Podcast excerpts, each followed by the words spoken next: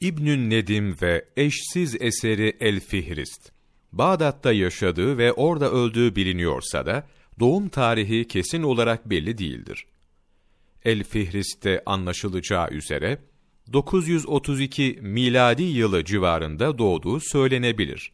Kendisinin babasının ve dedelerinden birinin Nedim olmasından dolayı bu künyeyi aldığı konusunda farklı görüşler ileri sürülmüştür.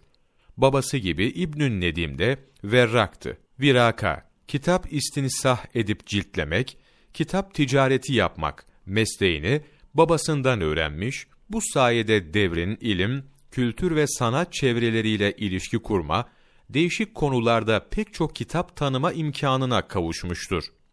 El Fihrist'te çeşitli inançlar, mezhepler, ilimler ve sanatlar hakkında bilgi verirken, bu alanlarda yazılmış eserleri ve bunların muhtevalarını tanıtırken, adeta her alanın uzmanı gibi sağlam bilgiler aktarmasından çok yönlü ve esaslı bir tahsil gördüğü belli olmaktadır.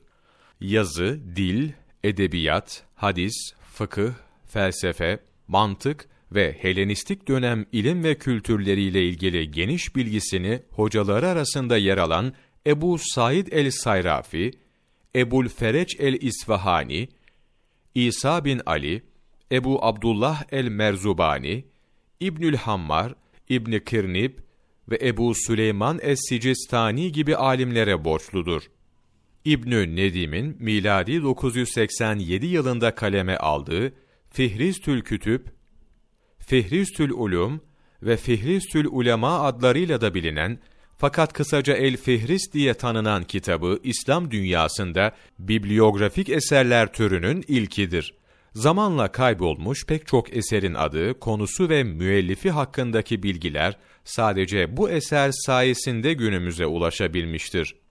İslam'ın altın çağı olarak kabul edilen ilk dört asırda dini, fikri ve ilmi alanlarda yazılmış Arapça telif eserlerle tercümeler ve bunların müellifleri hakkında verdiği bilgilerle ilim dünyasına ışık tutan El Fihrist, makale adını taşıyan 10 bölümden oluşmaktadır.